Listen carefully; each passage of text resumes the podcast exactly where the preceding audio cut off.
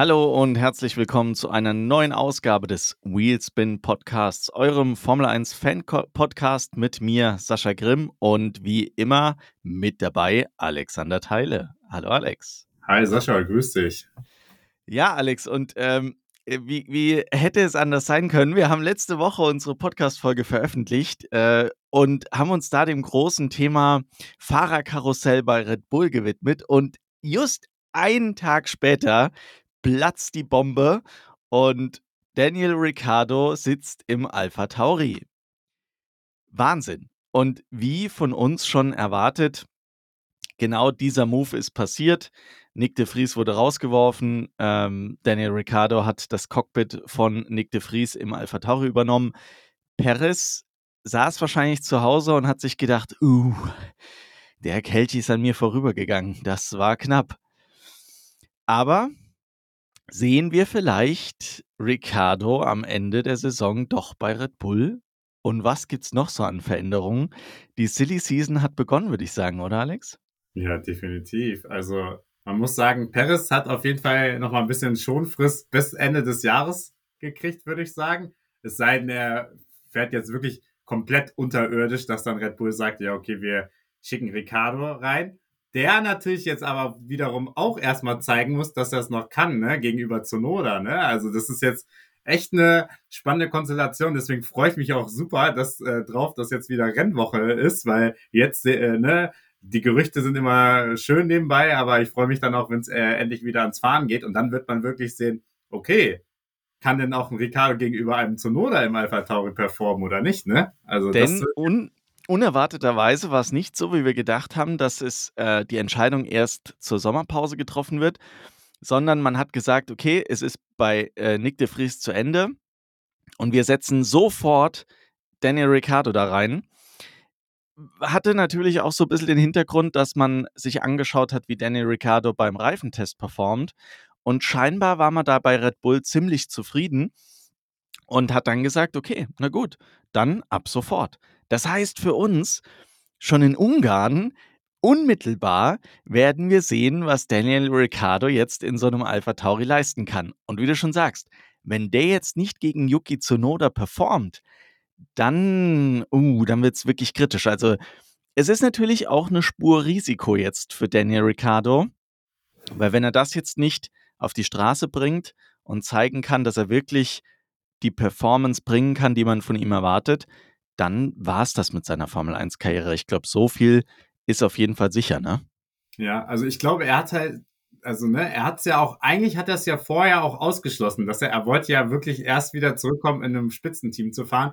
Wahrscheinlich hat er jetzt aber dadurch, dass er halt so eng an Red Bull dran ist, gemerkt, okay, ich muss jetzt hier, äh, sag ich mal, in die Breche springen, ich muss da jetzt rein und habe dann aber ich weiß dann, ne, ich kenne dann Helmut Marko und Christian Horner, wenn ich jetzt im Alpha Tauri überzeugen sollte, dass die Chance dann vielleicht auch für 2024 auf das äh, Cockpit neben Verstappen durchaus realistisch ist, weil sonst würde er das auch nicht machen, glaube ich. Also ich glaube schon, dass sie ihm wahrscheinlich so intern, das würden sie natürlich öffentlich nie sagen, aber äh, mitgeteilt haben, wenn du jetzt hier im Alpha Tauri wirklich klar zu Noda schlägst und deine Leistung abrufst, dass wir dich dann auch ne, für 2024 äh, vielleicht in Betracht ziehen.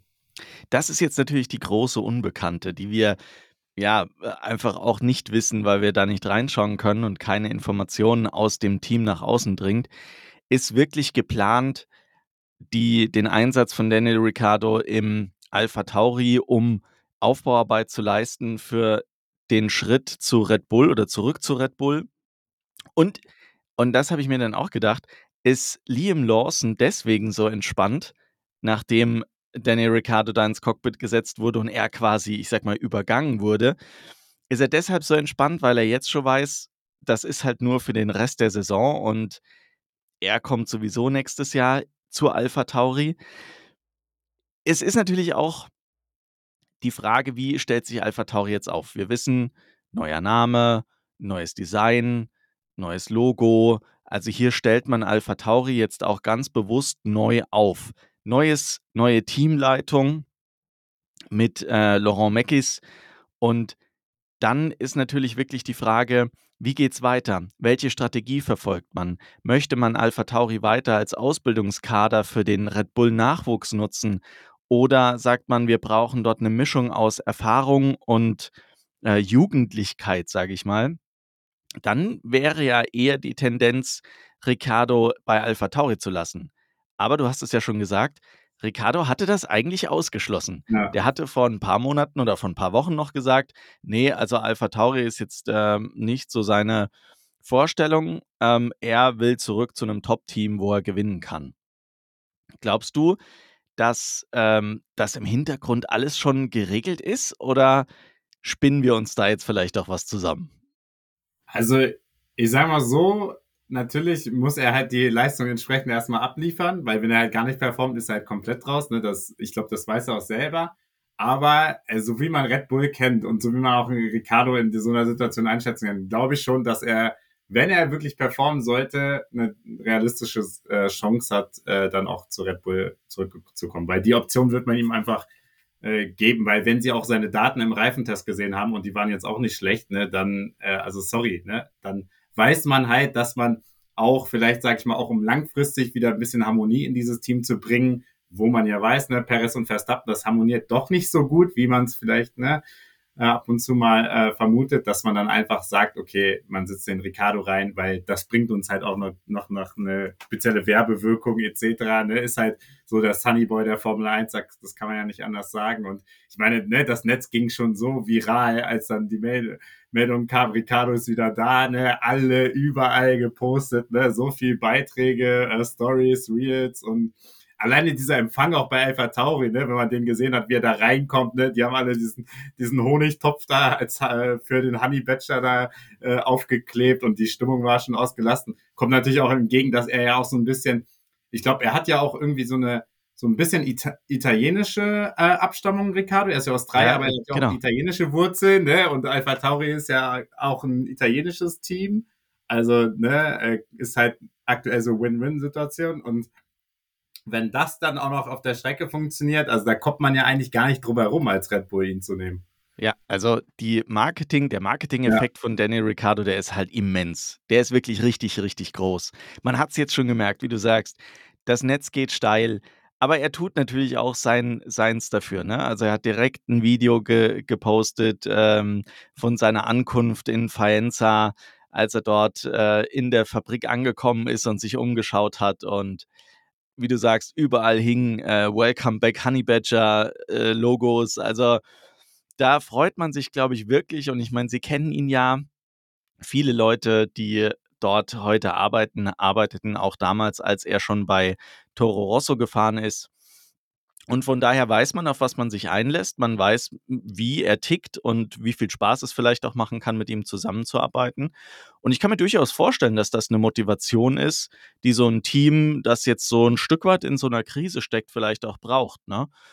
Und sagen wir mal ganz ehrlich, bei Nick de Vries hat man nie groß was über Social Media mitbekommen. Und ja, ja es macht schon einen Unterschied, ob du da entsprechend Reichweite hast. Und äh, wir dürfen nicht vergessen, dass Red Bull im Prinzip eigentlich nur eine Marketingfirma ist, ne? die ja, ähm, ja äh, Red Bull-Dosen abfüllen und verkaufen lässt. Ne? Aber eigentlich äh, ist deren Steckenpferd Marketing und das setzen sie hier wieder perfekt um. Ja. Ja, und ich glaube auch ein äh, ne, Zunoda, äh, klar, für Zunoda wird es jetzt auch spannend. Äh, der hat sich natürlich auch gut verstanden auf diesen Videos, die man so gesehen hat, ne, als sie da in den USA waren und Ricardo ihn so ins Wasser reingeschubst hat und so weiter. Ne. Ich glaube, da, da wird auch eine gute Stimmung sein im Team. Es wird natürlich spannend, ne, wie dann halt äh, der Unterschied wirklich sein wird zwischen Ricardo und Sonoda, ähm, ne, weil das ist jetzt auch, sag ich mir, dann auch die wirkliche erste Herausforderung für Sonoda bei Alpha Tauri. Ne. Bislang ne, hatte er die ja auch nicht in dem Rahmen, muss man ganz klar sagen. Also seine ne, Nebenleute, die hatte er immer locker im Griff. Und er hat jetzt auch, also das ist halt immer bei Alpha Tauri so ein bisschen schwierig. Er ist jetzt auch nicht der überragende Überflieger, der dann auf einmal so in die Punkte fährt oder so, ne, wie jetzt ein Album bei Williams, wo der mal eher für so ein Ausrufezeichen sorgen kann, sondern er fährt immer so mit, ganz solide, hat dann mal bessere Wochenenden, mal aber auch wieder einen Ausfall, ne, dann regt er sich wieder auf, das ist ja auch sehr unterhaltsam, aber man merkt auch noch nicht so diesen Wow-Effekt, wo man jetzt sagen würde, der Tsunoda muss unbedingt zu Red Bull. Ne? Deswegen bin ich auch sehr gespannt, wie jetzt ein Tsunoda mit der Situation umgehen wird. Ja, da hast du recht. Ne? Wenn man Alpha Tauri als Ausbildungsteam für den zukünftigen Red Bull-Nachwuchs sieht, dann muss man ganz klar sagen, dass für mich Tsunoda da irgendwie nicht reinpasst. Weil ja. da fehlt mir definitiv diese Leistung, wobei man natürlich fairerweise sagen muss, wie viel liegt am Auto und wie viel am Fahrer. Aber so insgesamt ist ein Tsunoda für mich kein Red Bull-Fahrer. Ich kann mir den einfach auf keinen Fall im Red Bull vorstellen. Und da ist natürlich wirklich die Frage, wenn jetzt Ricardo da gut performt und er steckt der Tsunoda locker in die Tasche, was zu erwarten ist oder was man erwarten muss von so einem Fahrer wie Daniel Ricciardo, dann ist natürlich wirklich die Frage, wie geht es mit Tsunoda weiter? Der bringt, ich sag mal, solide Leistungen, aber jetzt auch keine überragenden Leistungen. Ich weiß aber auch nicht, wer jetzt außer Liam Lawson da im Hintergrund beim Red Bull-Nachwuchs da äh, Schlange steht, um in die Formel 1 zu kommen. Ja, also du hast, also du hast auf jeden Fall nicht den richtigen Überflieger. Ne? Du hast so ein paar gute Leute wie Ivase, der ist auch noch wirklich relativ gut. Der holt auch im Rennen immer richtig viel raus. Also das wäre so ein Kandidat, auch langfristig gesehen, der auf jeden Fall für Alpha Tauri, sage ich mal, in Frage kommt. Aber sonst ne, gibt es da jetzt wirklich auch nicht die, die großen Kandidaten. Deswegen, ne, deswegen glaube ich auch, dass Liam Lawson, wie du schon gesagt hast, auch so entspannt ist, ne? Weil er sagt so, ja, so mitten in der Saison, ne, wäre da wer ist jetzt auch gar nicht so gut ins Auto zu kommen. Also der weiß ja was, dass er wahrscheinlich auch eine Chance hat, dann für 2024 da reinzukommen, weil sonst würde er ja auch sagen, äh, oder sonst wäre er ja auch motiviert gewesen, da reinzuspringen und so, ne? Klar, klar, er macht, spielt das, spielt das natürlich ein bisschen taktisch und ich meine, wir wissen auch, dass das ein guter Fahrer ist. Ich meine, der hat nicht umsonst fast der DTM gewonnen und äh, führt jetzt auch in der Superformula wieder, also kann sich auch an verschiedene Bedingungen anpassen. Also ja, also alleine Red Bull und Alpha Tauri, ne, die Fahrerkonstellation und äh, da sind wir ja nur bei zwei Teams der Formel 1, die beschäftigen einen schon sehr und äh, sorgen jetzt schon äh, für, für Spannung, weil ne, das hat ja auch Auswirkungen auf Red Bull. Also nicht nur Alpha Tauri jetzt, äh, sondern es wird dann auch für Red Bull spannend.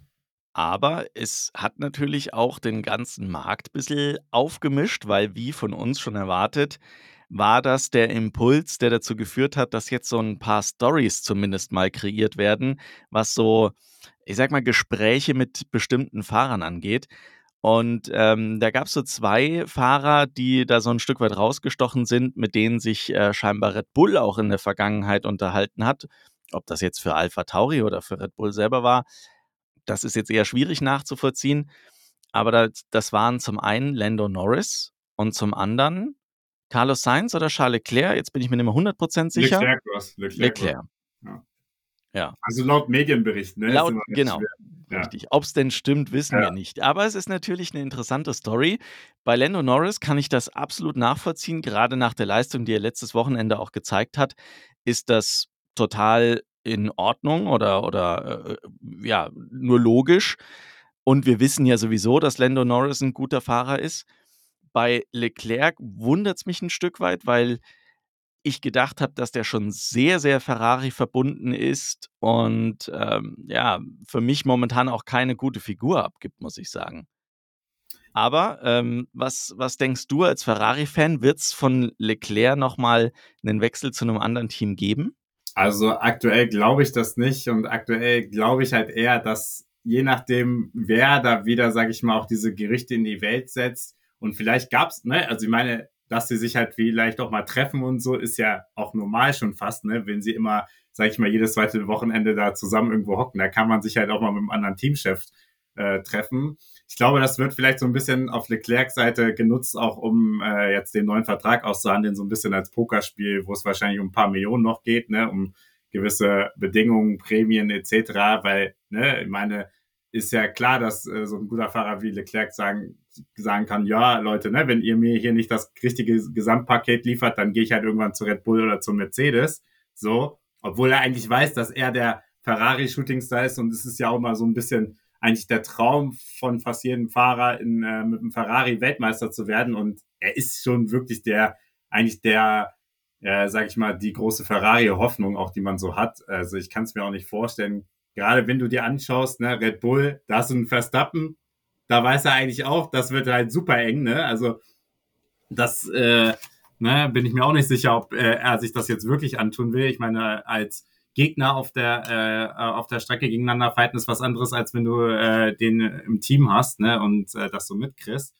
Plus, genau, nächstes Thema natürlich Red Bull finanziell, das hat ja auch schon Christian Horner gesagt. Er kann, er würde sich auch nicht erlauben können, einen Verstappen und einen Hamilton in ein Team zu setzen, alleine wegen den Gehältern und so. Und deswegen kann ich mir gar nicht vorstellen, dass er bei Red Bull die Chance hat, überhaupt so, so viel dann zu verdienen wie bei Ferrari. Und Mercedes hast du halt genau das gleiche Thema. Ham Hamilton ist noch da, dann hast du aber einen Russell, der auch aufgebaut wird, ne? Und dann hast du vielleicht irgendwann, keine Ahnung, da äh, äh, diskutieren die auch über Norris eher als äh, Leclerc. Also deswegen ist das für mich alles so ein bisschen taktische Spielchen, die man jetzt nutzt, die natürlich aufkommen, bevor dann irgendwann der Vertrag verlängert wird. Ja, also angeblich hat sich Helmut Marko tatsächlich nach dem letzten Rennen mit dem Manager von Lando Norris getroffen und hat mhm. ihn sogar ins äh, Red Bull Motorhome eingeladen, was dann schon als ja besonders verbindliches Treffen interpretiert wurde. Aber wir wissen alle, die kennen sich alle untereinander und die reden öfter mal miteinander. Die wohnen auch teilweise nicht weit weg voneinander und treffen sich dann da auch mal privat. Also das ist immer mit etwas Vorsicht zu genießen. Und ja. wie du schon sagst, ist es bei Leclerc wirklich so, welche Motivation hätte er denn zu Red Bull zu wechseln? Da wäre er klar die Nummer zwei. Ich glaube, gegen Max Verstappen kommt so schnell keiner an. Und zu Alpha Tauri macht es für ihn überhaupt gar keinen Sinn. Das wäre ein ganz klarer Rückschritt. Von daher bleibt für ihn nur Ferrari. Zu Mercedes rüber zu wechseln, halte ich auch für unrealistisch, weil, wie du schon sagst, da ist aufgrund der McLaren-Mercedes-Nähe wohl Lando Norris eher der Kandidat, falls Lewis Hamilton irgendwann mal aufhört, Auto zu fahren. Und äh, Russell ist für mich ganz klar die zukünftige Nummer eins bei Mercedes. Der sägt jetzt schon am Stuhl von Lewis Hamilton und von daher glaube ich, muss man sich sehr, sehr gut überlegen, ob man sich das antut, sowohl zu Mercedes als auch zu Red Bull zu wechseln. Also gibt es für mich eigentlich für Leclerc keine andere Chance, als bei Ferrari zu bleiben und zu hoffen, dass das Auto irgendwann mal wieder konkurrenzfähig wird. Genau. Ja, ich sehe auch so. Also Norris ist noch ein bisschen, also ne, Leclerc würde ich auch eigentlich komplett ausschließen. Norris noch so ein bisschen mit Fragezeichen, weil da ne, wird natürlich jetzt auch spannend sein. Klar, McLaren hat jetzt performt, aber wir wissen, ne, die letzten Jahre hat eigentlich McLaren nicht so gut performt und ist ja eigentlich immer noch weg, äh, weg von den Top-Teams. Dementsprechend da kann ich mir wirklich durchaus vorstellen, dass da eher ein Move kommt als äh, bei Leclerc. Ja, und es ist ja auch so, dass man früher bei Red Bull die Strategie gefahren hat, immer jemanden von Alpha Tauri ins Red Bull-Team zu ziehen. Das wurde jetzt äh, ja durchbrochen und ähm, man hat auch, ich sag mal, Team, teamfremde Leute reingeholt. Von daher ist es vielleicht gar nicht so unrealistisch, dass man auch über den Lando Norris nachdenkt. Aber auch da ist halt die Frage, Max Verstappen hat bis 2028 einen Vertrag und solange das Auto konkurrenzfähig bleibt, wird aus meiner Sicht Max Verstappen immer die Nummer eins bleiben. Ja. Und damit ist über die nächsten Jahre fraglich, wer sich das denn antut, die Nummer zwei bei Red Bull zu werden. Da käme für mich tatsächlich nur Ricardo in Frage, weil der so ein Stück weit Demut zeigen wird, dass er überhaupt noch mal weiterfahren kann. Und wenn der ab und zu mal ein Rennen gewinnt, dann macht er da einen Haken dran, grinst wie ein Honigkuchenpferd und äh, ist happy. Und das wirst du mit keinem anderen Fahrer haben als mit ihm. Von daher macht das alleine für mich nur Sinn. Ja, also ich könnte noch deinen Freund Hülkenberg noch reinwerfen, wo wir ja beide letztes Mal schon festgestellt haben, leider hat er wahrscheinlich schon einen Vertrag für 24. Das wäre noch, noch einer. Das wäre was. Das wäre noch dein absoluter Traum und äh, Absolut. meiner auch, äh, muss ich wirklich sagen. Das wäre, glaube ich, noch der, so mit der einzige, wo ich sagen würde, der wäre auch top zufrieden äh, als zweiter Fahrer. Der würde, glaube ich, äh, noch mal extra arbeiten als zweiter Fahrer. Der würde auch alles für Verstappen machen. Ne? Also wirklich ihn da immer vorbeilassen und so. Ich glaube, wenn der die Chance hätte, da zu fahren, der würde da alles für geben. Also ich kann es nur noch mal bekräftigen. Lieber Dr. Helmut Marko, wenn du uns hier hörst, ruf doch einfach mal bei Nico an und probier das auch einfach mal bis 2026 aus. So 25, 26 wäre doch vielleicht eine ganz gute Chance, um, um sich das mal anzuschauen. Und ja, lass ihn halt ein paar Rennen gewinnen und dann ist die Welt doch für alle in Ordnung. Und für uns in Deutschland wäre das nochmal so ein richtiger Schub, den die Formel 1 hier machen könnte. Und vielleicht schaffen wir es dann auch nochmal ein Deutschlandrennen zu kriegen, eventuell. Oder äh, mit Audi dann. Aber das müssen wir natürlich dann mal schauen. Ja, sehr gute Idee. Machen wir so. ja, sehr gut. Hast du noch irgendwas Fahrerkarussell technisch äh, auf dem Schirm gerade?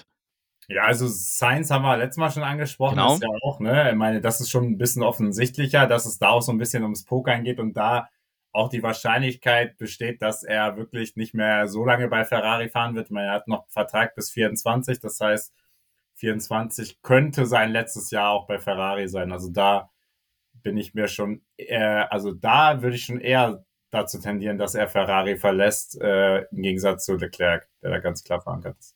Das ist natürlich dann auch eine spannende Frage. Jetzt sagen wir mal, die, die anderen Teams sind soweit besetzt und äh, es kommt ein Lando Norris zu, keine Ahnung, wegen mir Red Bull, ja.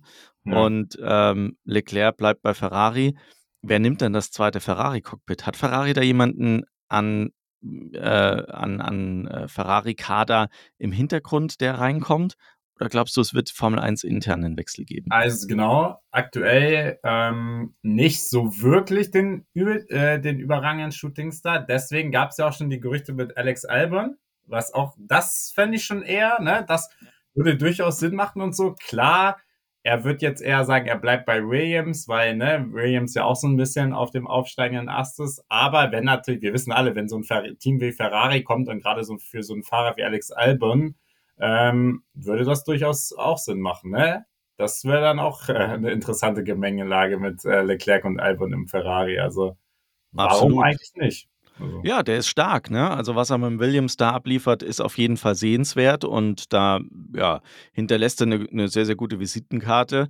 Also von daher könnte man durchaus nachvollziehen, wenn so jemand wie Ferrari sagen würde, hey, lass uns den mal anschauen. Ne? Klar, der kommt auch aus dem Red Bull-Kader, aber man hat, man hat sich da, glaube ich, äh, schon äh, definitiv und endgültig voneinander getrennt. Von daher ist er da frei und äh, könnte da durchaus äh, ja, bei Ferrari unterkommen. Ne? Ja. Die Frage ist, kann er, kann er Leclerc angreifen und will man das bei Ferrari intern? Auf der anderen Seite macht es einfach auch Sinn, zwei starke Fahrer zu haben, einfach damit man auch covert, dass wenn einer irgendwie die Leistung nicht bringt, dass der andere dann noch was rausreißen kann. Ne? Ja. Siehe Verstappen, Perez. Ne? Ja, genau. Also das wird auf jeden Fall spannend und wir bleiben da dran, selbstverständlich. und äh, schauen uns das weiter an. Aber ansonsten gab es jetzt nichts weiter. Ähm, eine Sache, die wollten wir letzte Woche eigentlich noch besprechen, das hatten wir aber irgendwie nicht mehr ganz auf dem Schirm, äh, die Anwesenheit von Brad Pitt im Fahrerlager. Das hat ja einen ganz speziellen Hintergrund und äh, da gab es auch echt interessante Geschichten, die so, so drumherum passiert sind.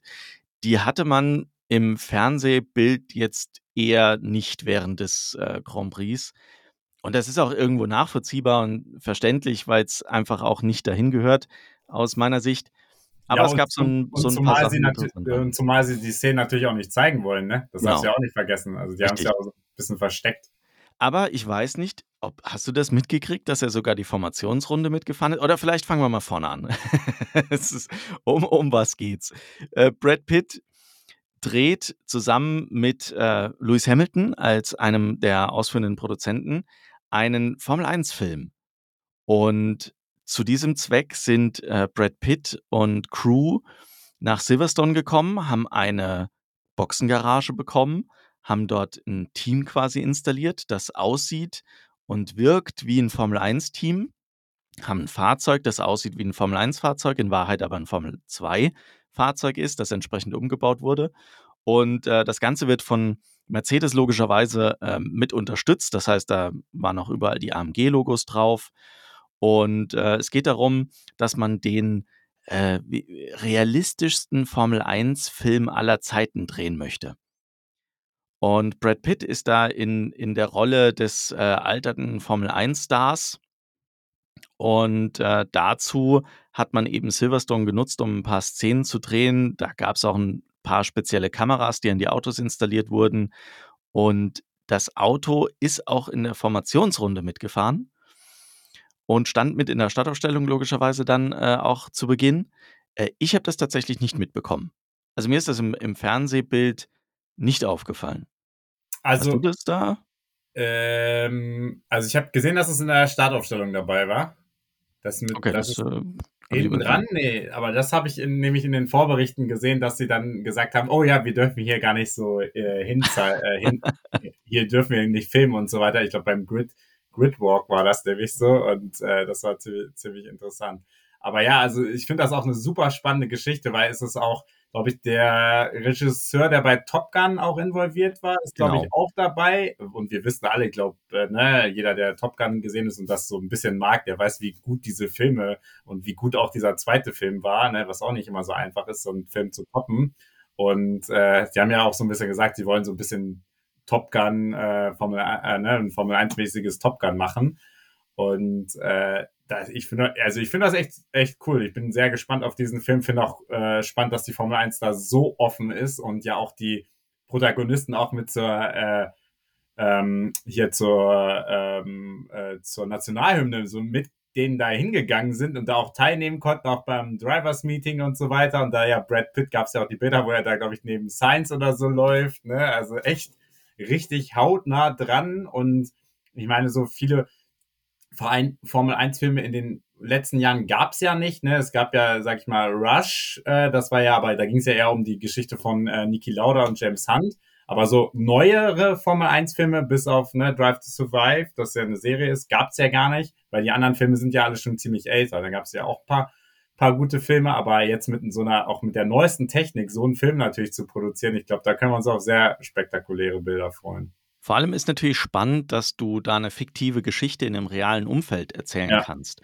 Das finde ich halt ganz cool, weil du diese Fiktion in die Realität ziehst und das miteinander vermischst. Das heißt, da wirst du uns bekannte Fahrer sehen, die, ich bin sehr gespannt, wie sie das machen, dass das alles auch realistisch wirkt, die äh, in diesem Umfeld von, von Brad Pitt sich da bewegen. Und das heißt, es muss ja auch integraler Bestandteil sein, dass er da ganz natürlich in diesem Umfeld da rüberkommt.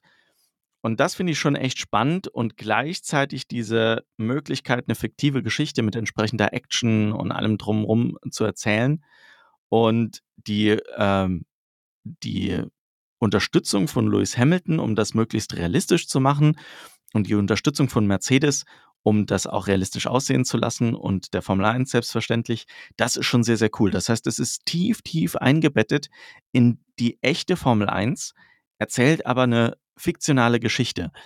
Und das könnte natürlich durchaus, wenn es gut gemacht ist, und davon gehe ich wirklich aus, könnte das einen riesen Boom der Formel 1 nicht nur in Amerika, sondern auch auf allen anderen äh, Kontinenten dieser Welt äh, auslösen und, ne, wir sagen es immer wieder, für uns auch in Deutschland nochmal einen Grand Prix zurückbringen. Ja. Von daher sehr, sehr spannend und äh, echt interessant. Ja, ich glaube sogar, also wenn ich es richtig gelesen habe, sie werden, glaube ich, nochmal auch bei der Formel 1 sein. Ich glaube, es war nicht nur Silverstone, ich glaube, es genau. ist anders, ne? Also es ist, ich äh, habe jetzt gelesen, sie werden auf jeden Fall Szenen in Le Castellet drehen. Da werden äh, wohl, wird wohl auch Brad Pitt im Auto sitzen tatsächlich und wird ein paar Runden drehen. Ja. Und äh, Sie kommen auch nochmal nach Silverstone zurück und werden oh. da auch nochmal drehen. Ob sie jetzt nochmal bei einem offiziellen Grand Prix mhm. teilnehmen, da bin ich mir jetzt nicht mehr sicher. Aber ich finde es schon spannend. Ich meine, man hat von Mercedes-Seite aus Brad Pitt nach Frankreich in eine Fahrerschule geschickt, wo er durch alle Formelklassen quasi durchgeschleust wurde. Und das ist natürlich schon eine coole Geschichte, dass der auch wirklich dieses Auto fahren kann. Das sind also nicht nur diese zwei jetzt muss ich selber nochmal nachlesen, diese zwei ähm, Fahrer, die das Fahrzeug für ihn gefahren haben. Wer war das? Äh, wird übrigens auch von, von Fred Vasseur unterstützt. Der hat übrigens den Vorschlag gemacht, dass man ein Formel-2-Auto so umbaut, dass es ein Formel, wie, wie ein Formel-1-Auto aussieht. Das fand ich auch oh, sehr, sehr spannend. Ja. Also gefahren werden die Autos von dem Ex-Super League-Fahrer Craig Dolby und dem Formel 1-Champion Luciano Bacchetta. Okay.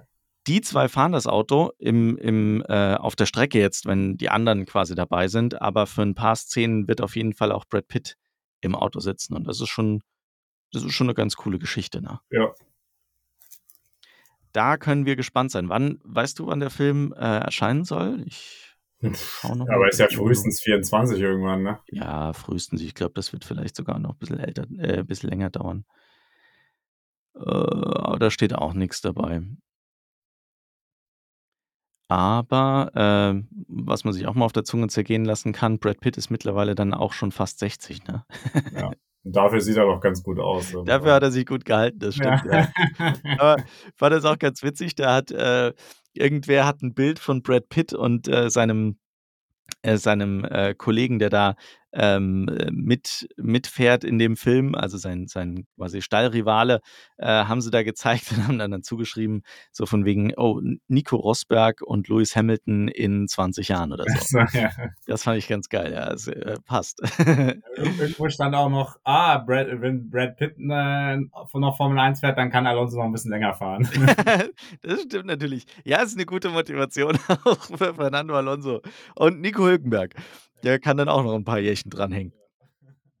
Hoffen wir, ja.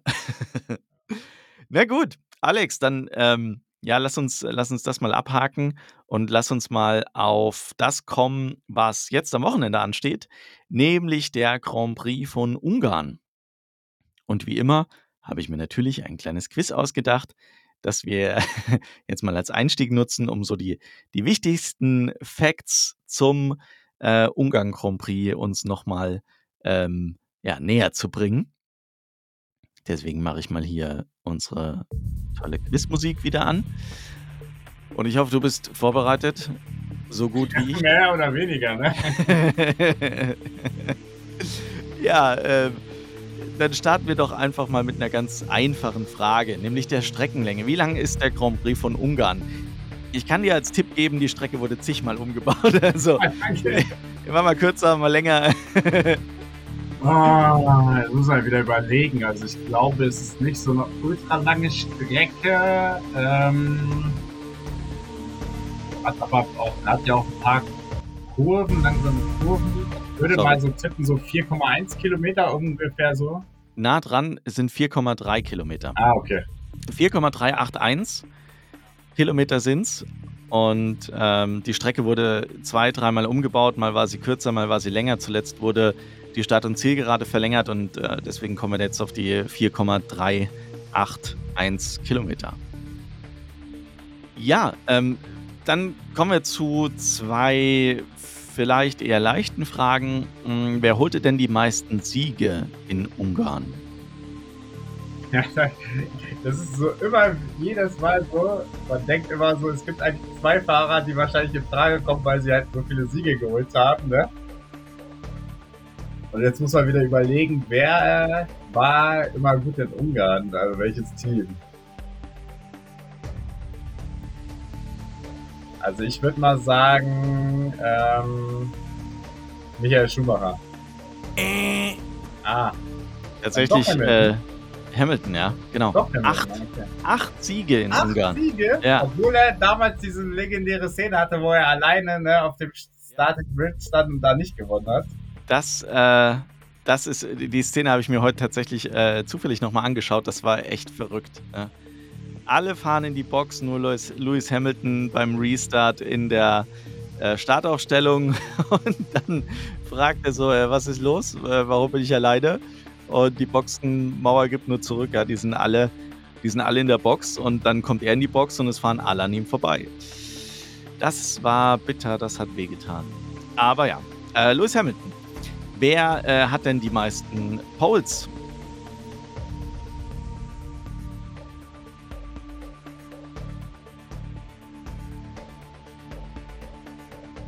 Wie viele sind's denn? Acht. Auch Lewis Hamilton? Ja, Correct. genau. Es ist auch Lewis Hamilton. Tatsächlich achtmal die Pole geholt und ähm, damit alleiniger Rekordhalter bei Siegen und Poles in Ungarn. Jetzt kommt eine ganz, ganz, ganz einfache Frage. Äh, wenn du die nicht beantworten kannst, dann ähm, beenden wir sofort den Podcast und ich mache nächste Woche alleine weiter.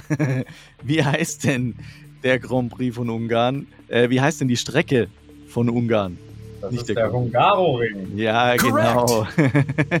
das wäre jetzt peinlich geworden, aber ich war mir mich sicher, jetzt- dass du das weißt. Und Lukas nicht gefragt, wo der genau liegt, weil da gibt es ja noch so einen Ort mit M oder irgendwas und das Ja. kannst du nicht aussprechen. Nee, also das lassen wir lieber. Also das ungarische Namen ist, äh, Ja, ist jetzt nicht so angenehm, von daher, äh, ja. Lieber, lieber nicht, also äh, da, da wäre ich auch aufgeschmissen. Ja. Aber ich kann dich fragen, wann denn das erste Rennen am Hungaroring überhaupt stattfand. Also nicht, wann das erste Formel-1-Rennen stattfand, das ist dann die nächste Frage, sondern überhaupt ein, ein Rennen am Hungaroring. Ich würde mal jetzt tippen 1982. Nein, weit weg, 1936. Ach, doch so früh. Tatsache, 1936 erstes Rennen, Autorennen am Hungaroring überhaupt. Aber dann anschließend die Frage, wann fand denn das erste offizielle Formel 1 Rennen im Rahmen der Formel 1 äh, des Formel 1 äh, der Formel 1 Weltmeisterschaft statt? Ja, der, ähm, die Strecke natürlich schon so lange besteht, dann waren Also ich, ich, sag dir, ich gebe dir den Tipp, die Zahl, die du vorhin genannt hast fürs erste Rennen, war nicht so weit weg vom ersten Formel 1 Grand Prix. Ja, genau, das habe ich mir nämlich auch gedacht. Jetzt ist nur die Frage, ob es früher war oder später. Ich weiß nicht, ob es dir hilft, aber es war an meinem Geburtsjahr. Jetzt muss ich aber noch nebenbei rechnen, ja. Das ist ja super schwierig, ja. Dich würde ich auch jünger einschätzen, deswegen. Also, du bist auf jeden Fall jünger. Ich sag jetzt mal, jetzt, ich weiß wirklich dein Geburtsjahr nicht. Deswegen 1988? Fast 1986 und damit Ah. weiß jetzt auch jeder, wann ich geboren bin. ja, ich bin schon so alt. ähm, Alex ist übrigens jünger. Richtig. Das nur mal, das nur mal als Information am Rande. Äh, dann, äh, wer hält denn den Rekord für die schnellste Rennrunde? Boah. Das ist jetzt genau wieder die Frage, ist es einer der üblichen Verdächtigen oder hat sich wieder einer reingemogelt? Ich kann dir das Jahr sagen. Das Jahr ist 2020. 2020. Das war ja nicht das mit Dingens. Äh, mit Hamilton war, glaube ich, ein Jahr danach. Die, also die lustige Szene. Das heißt davor, dann. Ja, gehe ich aber auf Lewis Hamilton. Ganz genau. Lewis Hamilton. Oh, warte. Ähm, Ehre wem Ehre gebührt. Correct. Lewis Hamilton mit einer 1.16.627 im Jahr 2020. Wer hat denn die schnellste Quali-Runde? Übrigens auch im Jahr 2020. Auch Lewis Hamilton. Ja, Correct. genau. Ist tatsächlich in Ungarn nicht ganz so schwer. Ähm, mit einer 1.13.447. Also man sieht schon irgendwie, äh, Ungarn liegt Hamilton. Ich glaube, der mag die Strecke. Ob, oder vielleicht liegt sie auch im Mercedes äh, generell.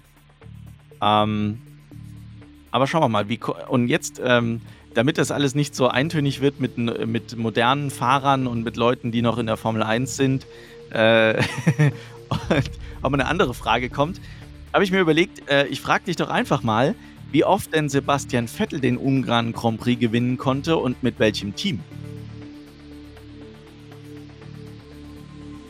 Das ist jetzt eine gute Frage.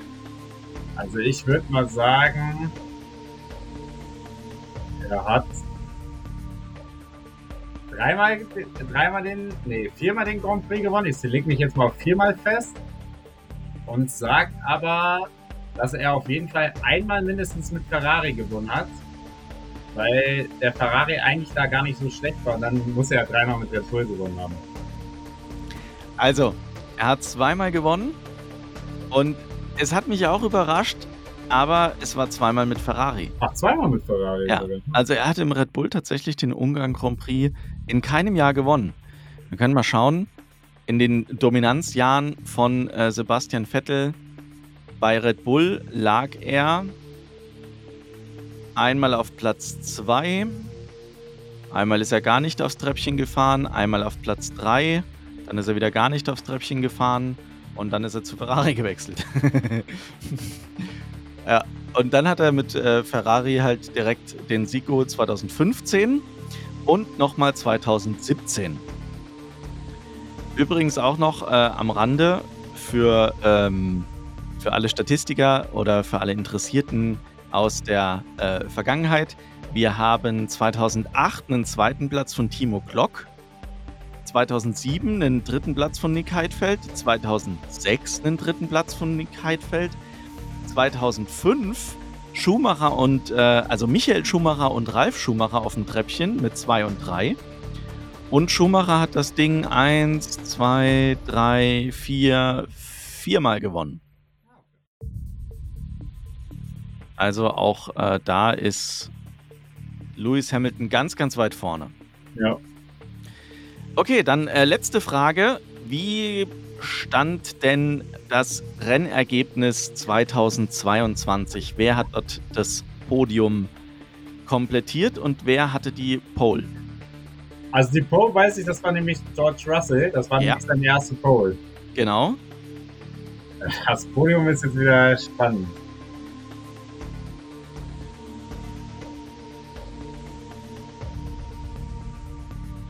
Ich weiß, ich bin mir nämlich jetzt nicht sicher, ob da Verstappen gewonnen hat oder ob da irgendwas passiert ist. Deswegen. Ah. Weil George Russell hat ja nicht gewonnen. äh, Und äh, Hamilton hat auch nicht gewonnen. Weil Hamilton hat ja in letzter Saison keinen einzigen Sieg eingefahren. Das war ja seine erste Saison. So. Ähm, Richtig. Genau, also sage ich mal dann Sieg Verstappen. Korrekt. Ähm, George Russell auf 3. Korrekt. Jetzt ist das ist genau die Frage. Ja, zwei Hamilton? Ganz genau. Ah, perfekt. Ja. Verstappen, Hamilton, Russell.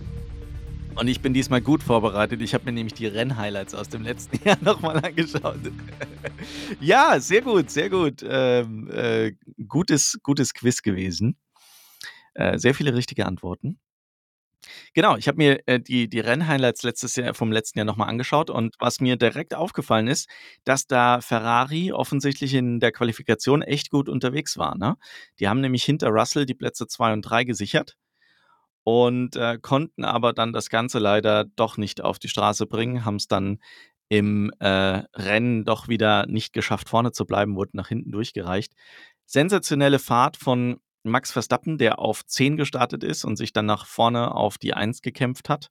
Und auch Lewis Hamilton, der von 11 oder 12, glaube ich, gestartet ist, äh, hat es nach vorne auf die 2 geschafft. Und Russell, von der Pole gestartet, am Ende nur Dritter geworden. Das war ziemlich bitter. Dem hätte man den Sieg letztes Jahr da durchaus gegönnt. Aber dafür waren, äh, war Red Bull einfach zu stark oder Max Verstappen zu stark. Auch Perez hatte da eine äh, gute Aufholjagd, die ihn dann, äh, jetzt muss ich selber gucken, ich glaube irgendwo auf vier oder fünf ähm, gebracht hat.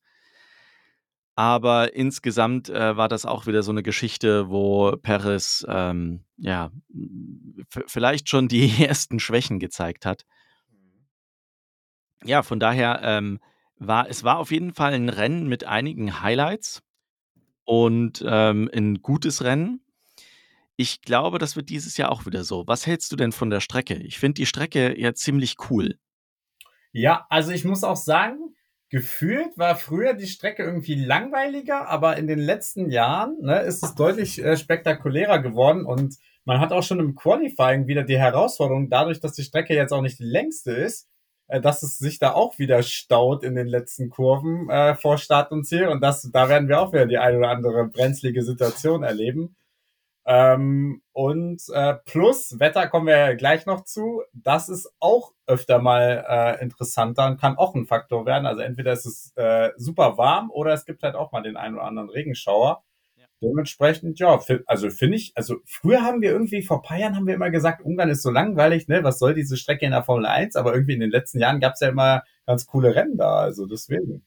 Finde ich auch. Ähm, ich finde auch gerade so, also zum einen diese total bizarre Szene mit Lewis Hamilton, die, glaube ich, jedem äh, noch ewig im Kopf bleiben wird. Und zum anderen auch das letztjährige Rennen, das einfach ein paar gute Überholmanöver gezeigt hat. Das waren schon ja Highlights, die, die bleiben im Kopf. Und äh, ich glaube, dass es dieses Jahr auch wieder gut werden wird, weil natürlich jetzt mal von Red Bull abgesehen, hinten dran das Feld so eng ist, dass es ganz, ganz spannend wird zu sehen, was passiert. Wir haben es gerade gesagt. Ist es eine Strecke, die Merce Mercedes gut liegt, generell? und werden die dort wieder ein starkes Ergebnis zeigen können? Kann vielleicht Ferrari nochmal zeigen, was sie können? Kommt Aston Martin zurück? Und letztes Jahr war Lando Norris auf sieben.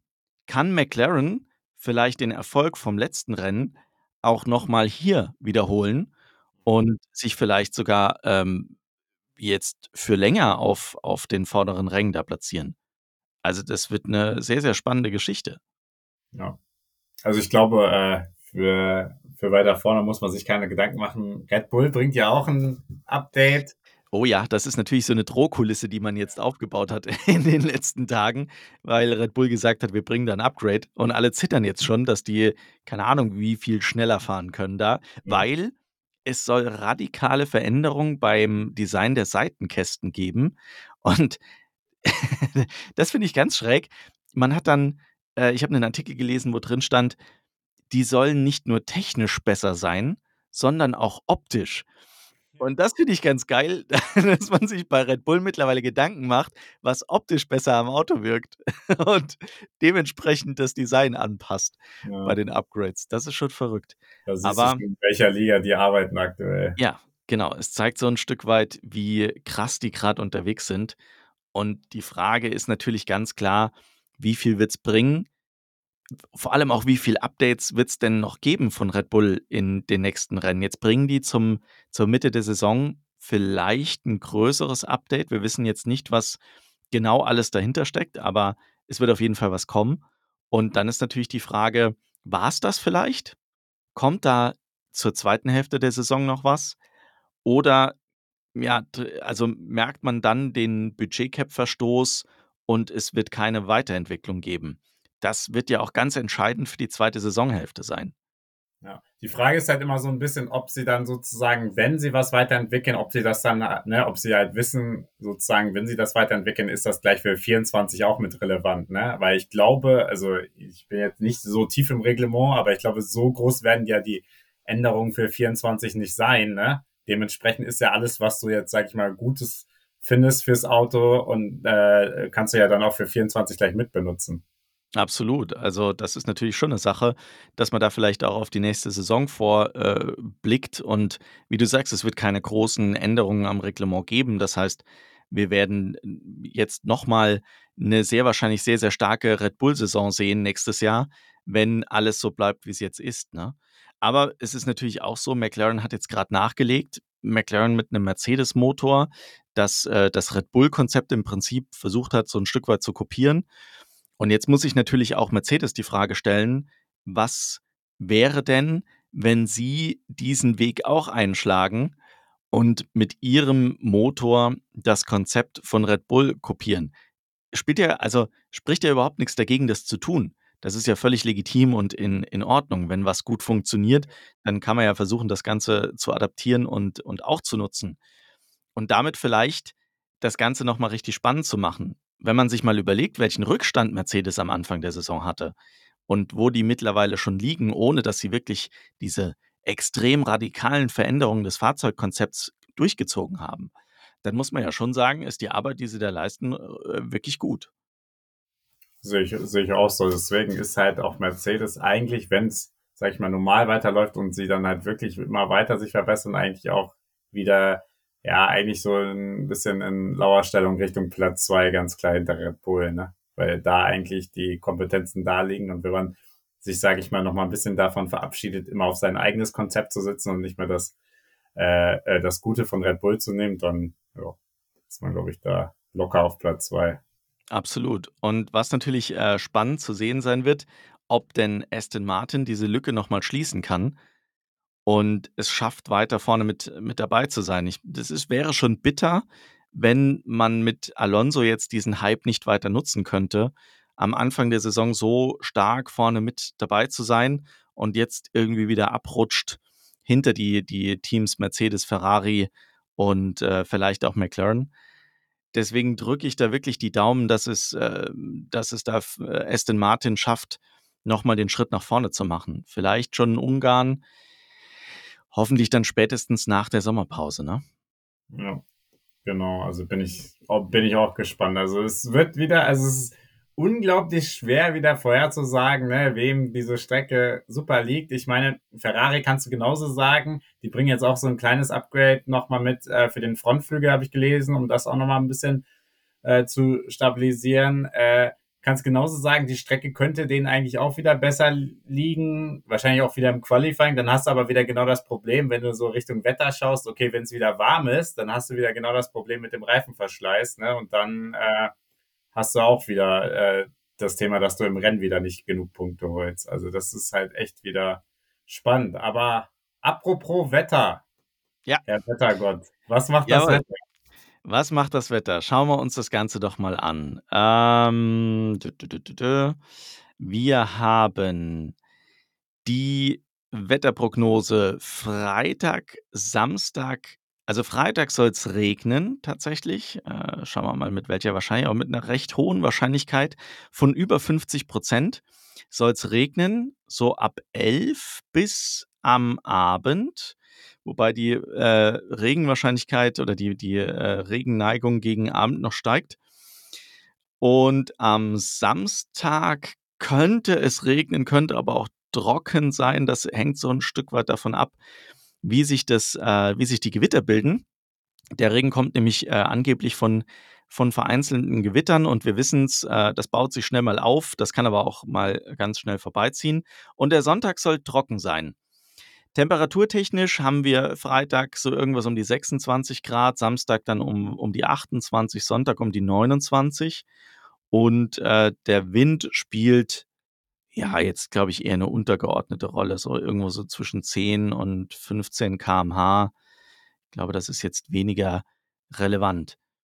Also es sieht danach aus, als würden wir auf jeden Fall einen äh, trockenen Sonntag bekommen, aber Freitag und Samstag besteht schon die Chance auf Regen. Also es könnte, das wäre natürlich cool, es könnte ein spannendes Qualifying geben, das nochmal alles so ein bisschen durchmischt und dann am Sonntag ein trockenes Rennen, in dem man dann hoffen muss, dass irgendwer sich von hinten nach vorne kämpfen muss oder irgendwer im Quali eine wirklich gute Leistung aufgrund der Mischverhältnisse gebracht hat und von recht weit vorne starten kann. Und dann wird es spannend.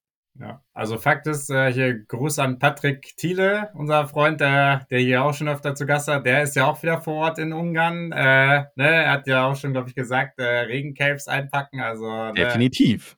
Er packt das ein äh, und Sonnencreme natürlich, weil du weißt es ja, du hast immer das eine und das andere Extreme. Äh, einmal wirst du voll nass und dann kriegst du aber wieder Sonnenbrand am äh, am Sonntag. Also von daher bereite dich gut vor. Freuen uns auf jeden Fall auch wieder auf deine Impressionen, deine Eindrücke und so weiter. Und äh, erstmal von dieser Stelle auch ganz viel Spaß vor Ort. Und ja, äh, Sascha, du hast es jetzt schon angesprochen. Ja, Regenprognose, äh, Wettervorhersage, also lässt wieder Spielraum für so ein paar Überraschungen. Äh, Stichwort Paris, der kann auch wieder, ne, gerade wenn es also am Samstag regnet, da tut er sich ja auch immer sehr schwer. Ne? Da kann auch wieder das eine oder andere passieren. Und die große Frage ist natürlich, was macht Daniel Ricciardo? Bei dem ja, genau. Das wird, das wird, pass auf. Das, wir machen ja. folgendes. Ja. Wir machen jetzt unseren Tipp, ja? ja. Äh, wer macht Quali 1, 2, 3, wer macht äh, Podium 1, 2, 3 und auf welchem Platz landet Daniel Ricciardo? Das Im machen wir. Im Qualifying und im Rennen machen wir beides. Im Qualifying und im Rennen, jawohl. Genau so machen wir das. Okay, ähm, dann fange ich mal an, äh, Quali. Ich glaube, es wird tatsächlich ein nasses, eine nasse Qualifikation mit ein paar Überraschungen. Es steht aber außer Frage, dass Max Verstappen die Pole holt, so langweilig wie das ist, aber es, es, wird, es wird so sein. Dann sage ich, dass Lando Norris ein gutes Ergebnis einfährt auf Platz 2. Und ich glaube, Lewis Hamilton macht äh, den dritten Platz. Fürs Rennen Ah, Rennen ist, also klar, Max Verstappen gewinnt. Boah, dann, dann, dann wird es aber schon ein bisschen, bisschen schwieriger. Ich glaube, Lando Norris wird Hamilton nicht halten können. Hamilton wird Platz zwei machen. Und ich glaube, Perez, Perez hat jetzt keinen Druck mehr. Der ist jetzt erstmal entspannter, weil Ricardo das Cockpit bei Alpha Tauri bekommen hat und nicht seins. Damit gibt es jetzt keinen unmittelbaren Nachfolger für ihn. und er wird etwas befreiter fahren und deswegen glaube ich, wird er auf Platz 3 landen im Rennen. Daniel Ricciardo, ich glaube, der muss sich in seinem ersten Rennen erst noch mal ein bisschen an die Gesamtsituation gewöhnen. Ich glaube, der wird relativ weit hinten landen. Ich sag mal, Qualifikation wird ein oh, das ist das ist schwer. Alter Schwede, das ist schwer. Ich sag Platz 15 in der Qualifikation und im Rennen, glaube ich, geht's zurück auf Platz 17. Okay, ähm, ich sag, weil ich es mir gerade gemerkt habe, Ricardo im Qualifying hat irgendwie ein bisschen Glück und landet auf Platz 13. Und im Rennen, dadurch, dass welche ausfallen, ähm, kommt er ganz knapp an, äh, landet er ganz knapp hinter den Punkten, also auf Platz 11. Ein bisschen, um so ein bisschen Hype, okay. Hype zu haben. Ich wünsche mir das einfach, ne? Also ein bisschen ja, mehr Hype ich wünsche ihm auch. Ein bisschen Druck da ist, auch äh, Richtung Red Bull Paris. Ähm, dementsprechend, ja, also Paul, äh, Max Verstappen ganz klar. Ähm, Wenn's Mischbedingungen, ah, ich bin ja noch noch ein bisschen. Äh, ich tippe mal Leclerc auf zwei. Äh, der muss jetzt auch mal wieder ein bisschen liefern und Hamilton auf drei im Qualifying. Rennen auch Verstappen natürlich auf eins. Ähm, ich sag dann aber, dass äh, ich sag, dass Paris nicht so weit hinten landet im Qualifying, dementsprechend schafft er es noch auf zwei. Und ähm, ja, du hast auch sonst Hamilton, dann nehme ich mal wen anders. Dann sage ich mal, dass der McLaren noch top funktioniert und dann Norris irgendwie auf Platz drei landet. Okay. Ich bin gespannt. das, vor allem, was Ricardo macht. Äh, und was Nico Hülkenberg macht, bei Mischbedingungen und äh, generell in, in der Qualifikation ja immer stark. Im Rennen natürlich keine Chance. Aber vielleicht, ähm, wer weiß, durch Ausfälle, was auch immer, schafft er es vielleicht auch nochmal in die Punkte. Ich drücke ihm da auf jeden Fall auch die Daumen. Da haben wir jetzt äh, quasi so zwei, wie soll ich sagen, Underdogs wäre ja vielleicht, äh, wäre vielleicht schon fast, wäre wär fast schon zu, zu viel, ja. Ähm, oder wird den beiden, glaube ich, nicht gerecht. Ähm, da haben wir jetzt mittlerweile zwei Leute, bei denen wir wissen, dass sie hintenrum mit äh, totalen Krücken fahren, von denen wir aber überzeugt sind, dass sie gute Rennfahrer sind. Das macht das Ganze natürlich echt spannend. Ich bin Deswegen, gespannt, also man, was da passiert. Wir haben auch mittlerweile mehr Fahrer sozusagen für die Top Ten, als die Top Ten eigentlich hergibt. Ne? Gerade wenn die Bedingungen halt so wechselhaft sind. Das ist echt, echt cool. Also, dass, dass man halt auch, ne, also müssen machen wir uns nichts vor. Früher hatte man Mazepin, da hatte man Latifi und so weiter. Da wusste man, okay, ne, die landen halt wirklich immer komplett hinten und so. Aber dadurch, dass das Fahrerfeld jetzt immer dichter äh, beieinander ist und jetzt nicht die Leute gibt, die jetzt komplett abfallen, ne, äh, ist das echt cool. Also da kann man auch, ne, ist selbst schon immer Q3, äh, nee, Q1 meine ich, äh, der Kampf um so, wer wird äh, dann äh, 15. und wer fliegt dann hinten raus, schon echt immer spannend. Also deswegen, das Qualifying macht mir diese Saison auch richtig Laune. Ja, absolut. Ich meine, du hast immer wieder mal im Q3 jemanden von den Top-Fahrern, der dann hängen bleibt, im Q2 sowieso. Und das macht das natürlich schon extrem spannend. Wenn dann so ein Hamilton von Platz 11 startet, und äh, kann dann im Rennen einfach eine bessere Pace zeigen als die anderen, die vor ihm liegen. Hast du schöne Überholmanöver. Von daher eigentlich wirklich eine, eine bisher sehr, sehr gute Saison. Äh, natürlich für mich als Red Bull-Fan mit dem richtigen Ergebnis, aber was dahinter passiert, ist natürlich auch einfach sehr, sehr spannend. Hoffen wir mal, dass es jetzt noch enger wird mit den Updates von äh, McLaren und äh, vielleicht einem starken Mercedes im, in Ungarn, einem guten Update von Aston Martin und einer guten Leistung und äh, Ferrari, die ja äh, im letzten Jahr hier stark in der Quali Qualifikation waren und vielleicht dieses Jahr auch nochmal was zeigen können. Es ist und bleibt spannend. Wir ähm, schauen uns das an. Wir wünschen euch ein wunderschönes, spannendes Rennwochenende. Und Nächste Woche schauen wir uns dann an, was daraus geworden ist, was unsere Tipps wert waren und wie Daniel Ricciardo abschneiden konnte.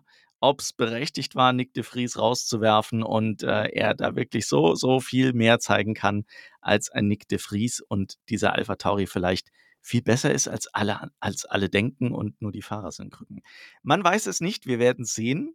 In diesem Sinne wünschen wir euch ein schönes Rennwochenende und ähm, ja, wenn ihr wisst Bescheid, wenn ihr uns folgen wollt, äh, bei Instagram und Facebook at wheelspinf1 und wenn ihr mit uns mal diskutieren wollt, dann einfach eine E-Mail an info at wheelspin-podcast.de. Jawohl, Alex, vielen, vielen Dank. Dir auch ein schönes Rennwochenende und äh, wir hören uns nächste Woche. Danke dir und bis nächste Woche. Ciao. Ciao.